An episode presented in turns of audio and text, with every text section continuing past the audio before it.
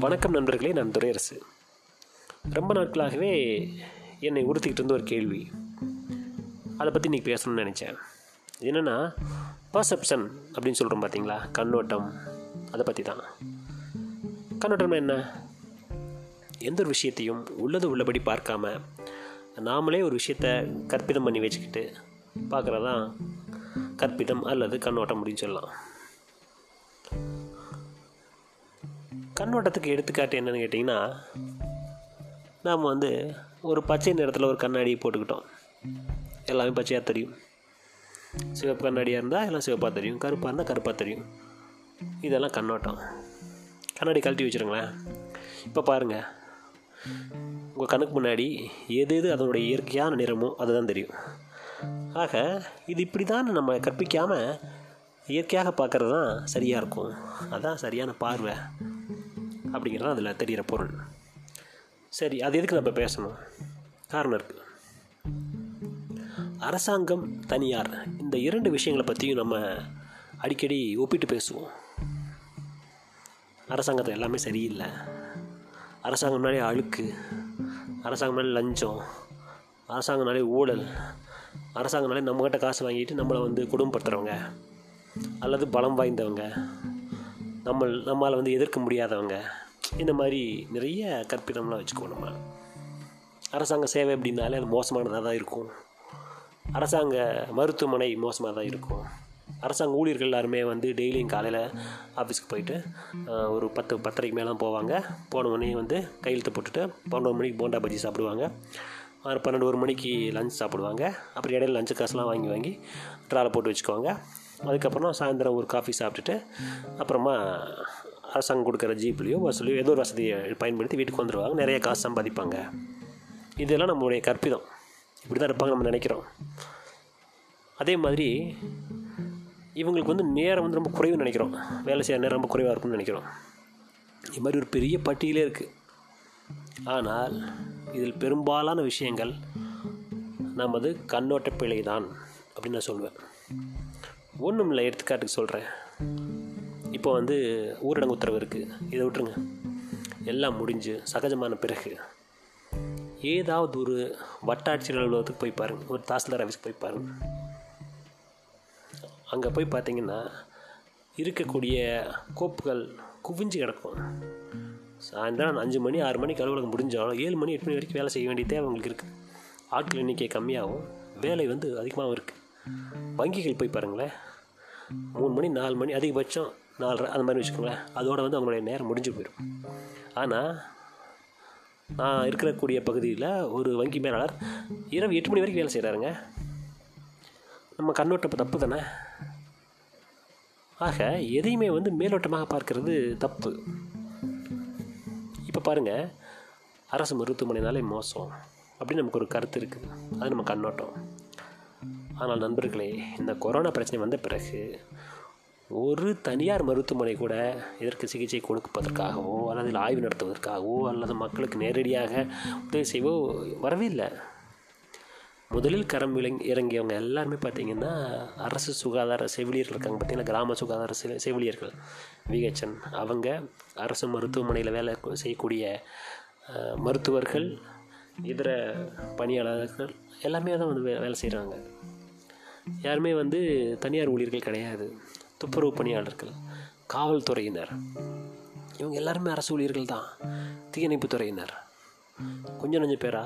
எல்லாருமே வந்து உயிருக்கு ஆபத்தான ஒரு கிருமியை வந்து போராடுறதுல முன்னாடி நிற்கிறாங்க அவங்களுக்காக கை தட்டுறோம் விளக்கேற்றுறோம் எல்லாம் பண்ணுறோம் பூ போடுறோம் எல்லாம் பண்ணுறோம் சரி இன்னைக்கு பண்ணுறோமே போன மாதம் பண்ணுமா? போன மாதம் முதல் மாதம் பண்ணுமா? பண்ணலை. ஏன் பண்ணலைன்னா இன்றைக்கி எனக்கு உயிருக்கு ஆபத்து வந்திருக்குது. அந்த அச்சத்தால் நான் அவங்களை அங்கீகரிக்கிறேன். என்னை கேட்டால் நாம் ஒருவரை அங்கீகரிப்பது நம்ம உயிர் அச்சத்தின் காரணமாக இருக்கக்கூடாதுங்க. உண்மையிலேயே உளமாற வந்து அவங்களை அங்கீகரிக்கணும். அதுதான் நியாயம். இது துப்புரவு ஊழியர்களுக்கு மட்டுமல்ல மருத்துவமனை பணியாளர்களுக்கு மட்டுமல்ல எல்லா வகையான அரசு ஊழியர்களுக்கும் பொருந்தும் நான் நினைக்கிறேன். யோசிச்சு பாருங்களேன். முதல்ல கொரோனான்ற விஷயம் வந்த பிறகு நமது மாணவர்களாக வந்து உகான் மாகாணத்தில் போய் மாட்டிக்கிட்டாங்க. அவங்கள கூட்டிகிட்டு வரணும். எந்த ஒரு தனியார் விமான நிறுவனமும் போகலை. அதுக்கு தயாராக கூட இல்லை.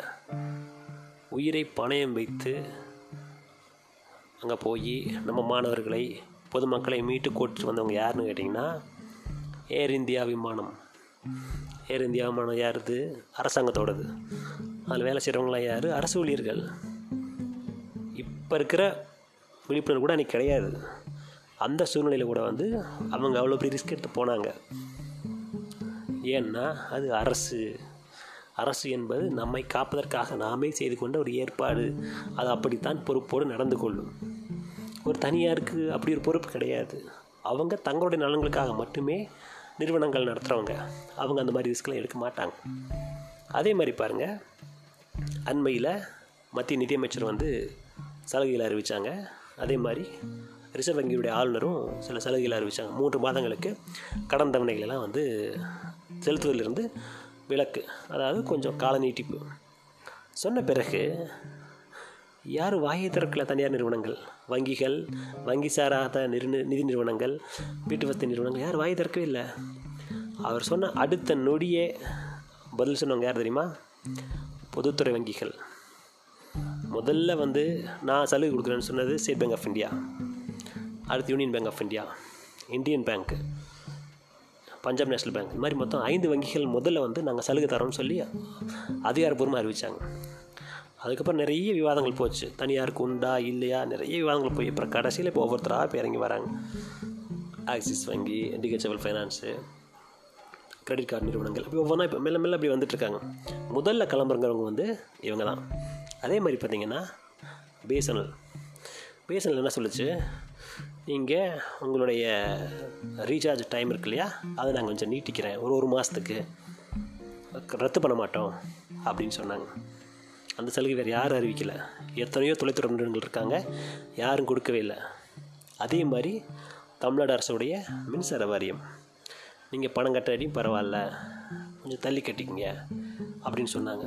அதே மாதிரி இந்த கணக்கெடுக்க வராங்க பாருங்கள் அவங்களால வர முடியல. போன மாதம் தொகையை கட்டிக்கிங்க. அப்படின்னு சொன்னாங்க.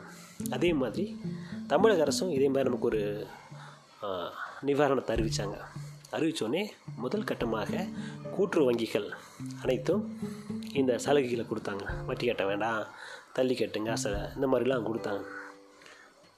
இன்றைக்கி ரேஷன் கடையில் போய் ஆயிரரூவா வாங்குகிறோம் ஒரு கிலோ அரிசி ஒரு கிலோ துவரம்பருப்பு அரை கிலோ ஜீனி இதெல்லாம் கொடுக்குறாங்க. பத்து கிலோ அரிசி கொடுக்குறாங்க. அது தவிர நூறு நாள் வேலை செய்கிறாங்களே அவங்களுக்கு வந்து ரெண்டு நாள் கூடுதல் சம்பளம்.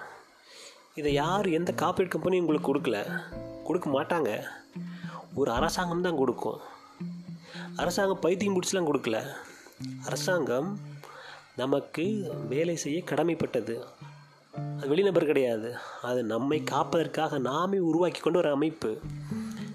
அதை வந்து திரும்ப திரும்ப சேதாரப்படுத்துறதும் அதை இழிவாக பார்ப்பதும் அந்த இடத்த கொண்டு போய் வந்து இன்னொருத்தர்கிட்ட ஒரு தனி நபர்கிட்ட கொடுக்கறதுக்கு முயற்சி செய்வதும் அதை நோக்கி நம்ம கண்ணோட்டத்தை அமைச்சிக்கிறதும் மிக மிக தவறு அப்படின்னு நான் சொல்லுவேன். ஒன்றும் இல்லை. இதே அரசு ஊழியர்கள் மருத்துவர்கள் நாலஞ்சு மாதம் முன்னாடி போராட்டம் நடத்தினாங்க. காலி பணியிடங்கள் நிரப்புங்க. அதே மாதிரி மேற்படிப்பில் வந்து இடஒதுக்கீடு கொடுங்கன்னு கேட்டாங்க. நம்ம என்னென்ன பேசணும் இப்போ? இவங்களுக்கு சம்பளம் பத்தலையா? எல்லாத்தையும் தூக்கிட்டு புது ஆளுகளை வேலைக்கு போடணும். பேசணுமா இல்லையா? அதே வாய்ப்பு என்ன பேசுது? அவங்க தெய்வம் நடமாடும் தெய்வம் அவங்களுக்கு பூ போடுறோம் பொட்டு வைக்கிறோம். ஒரே வாய் தானே ஏன் மாற்றி மாற்றி பேசுது? சுயநலத்தால் ஒருத்தரை பாராட்டக்கூடாதுங்க. உண்மையிலேயே வந்து ஒரு தராசு தட்டு மாதிரி வச்சு பார்க்கணும். பார்த்துட்டு இது நல்லது இருந்தால் நல்லதுன்னு சொல்லுங்கள் கெட்டது இருந்தால் கெட்டதுன்னு சொல்லுங்கள் அவங்க என்ன சொன்னாங்க? சம்பளம் இருக்கா? அவங்க பேசவே இல்லை. அவங்க பேசினது என்ன? கூடுதல் பணியிடங்களை உருவாக்குங்க. இருக்கிற காலிடங்கள் நிரப்புங்கன்னு சொன்னாங்க. அப்படி நிரப்பி இருந்தால் இன்னமும் வேலை சுலபமாக இருக்குமா இல்லையா? இப்போ திடீர்னு கூப்பிட்டு டக்குன்னு வந்து ஒரு ஐநூறு பேரை சேர்க்கணும்னு சொல்கிறாங்க அந்த வேலை ரொம்ப கடினமான வேலை அரசாங்கத்துக்கு. அதனால் ஒரு அரசு ஊழியர் ஒரு தன்னுடைய விஷயத்துக்காக போராடுறாருன்னா தனக்காக மட்டும் போராடலைங்க. பத்து கோரிக்கையில் ரெண்டு கோரிக்கை அவங்க கோரிக்கையாக இருக்கும். சம்பள உயர்வு ஊதிய முரண்பாட்டை கலைந்து விடுங்க அப்படின்னு சொல்லுவாங்க. அதை தவிர மற்றெல்லாம் பொதுவான விஷயமா தான் இருக்கும். எல்ஐசி தனியார் மயமாக்காதீங்க என்எல்சியை விற்காதீங்க அதே மாதிரி ரயில்வே வந்து ப்ரைவேட்டுக்கு கொடுக்காதீங்க. அப்படின்லாம் அவங்க சொல்கிறாங்க அப்படின்னு நான் அவங்களுக்கு அவன் சொல்லிட்டு இருக்கிறாங்க அவங்கள வேலையை விட்டு போக சொல்லியாச்சுன்னா அவங்களுக்கு ஒரு நல்ல ஒரு தொகையை கொடுத்தாங்க அனுப்புவாங்க. அதை ஃபஸ்ட் நம்ம புரிஞ்சுக்கணும். அவங்க தங்களுக்கு வேலை போகுதுன்னெலாம் கவலைப்பட்டு போ போராட நினச்சிட்டு இருக்காதிங்க. அப்போல்லாம் கிடையவே கிடையாது. அவங்க எல்லாமே பர்மனெண்ட் எம்ப்ளாயிஸ் தான். நிரந்தர பணியாளர்கள் தான். அவங்கள அப்படி சுலபத்தில் அனுப்ப முடியாது. அப்படி அனுப்புனாலும் நல்ல ஒரு நிவாரண தொகை கொடுத்து அனுப்புவாங்க. பிரச்சனை வந்து அவங்களுக்கு கிடையாது நமக்கு தான். முப்பது வருஷம் நாற்பது வருஷம் குத்தகைக்கு வந்து ரயில்வே சொத்துக்களை விடுறதுன்னு அரசாங்கம் கொள்கை முடிவு எடுக்குன்னு வச்சுக்கோங்களேன். சூப்பர்னு நம்ம சொல்கிறோம் எப்படி சூப்பர்னு சொல்கிறோம் எனக்கு புரியவே மாட்டேங்குது. தனியாருக்கு போனால் பிரமாதமாக இருக்கும். என்ன பிரமாதமாக இருக்கும்? பிளாட்ஃபார்ம் டிக்கெட்டோடைய விலை உயர்த்துவாங்க. ரயில் கட்டணங்களுடைய விலை உயர்த்துவாங்க. திடீர்னு இது லாபகரமாக இல்லைன்னு சொல்லி ஒன்று நிறுத்துவாங்க. யார்கிட்ட போய் பேசுவீங்க தனியார் நிறுவனத்தில்? அரசாங்கமாக என்ன பண்ணுவீங்க நீங்கள் போராட்டம் பண்ணலாம். ஆர்ப்பாட்டம் பண்ணலாம் சண்டை ஓடலாம் பத்திரிகையில் எழுதலாம் கேஸ் ஓடலாம் தகவல் உரிமை சட்டத்தில் பெட்டிஷன் போடலாம் அதை ஃபாலோ பண்ணலாம் தகவல் ஆணையத்துக்கு போகலாம் ஹைகோர்ட்டுக்கு போகலாம். எல்லா பக்கமும் பதில் சொல்வதற்கு கடமைப்பட்ட ஒரு அமைப்பு தான் அரசாங்கம் அப்படிங்கிறது. அதை அப்படி இது கூட ஒரு தனியார்ட்ட கொடுக்குறது அப்படின்னு பேசினா என்ன நியாயம்?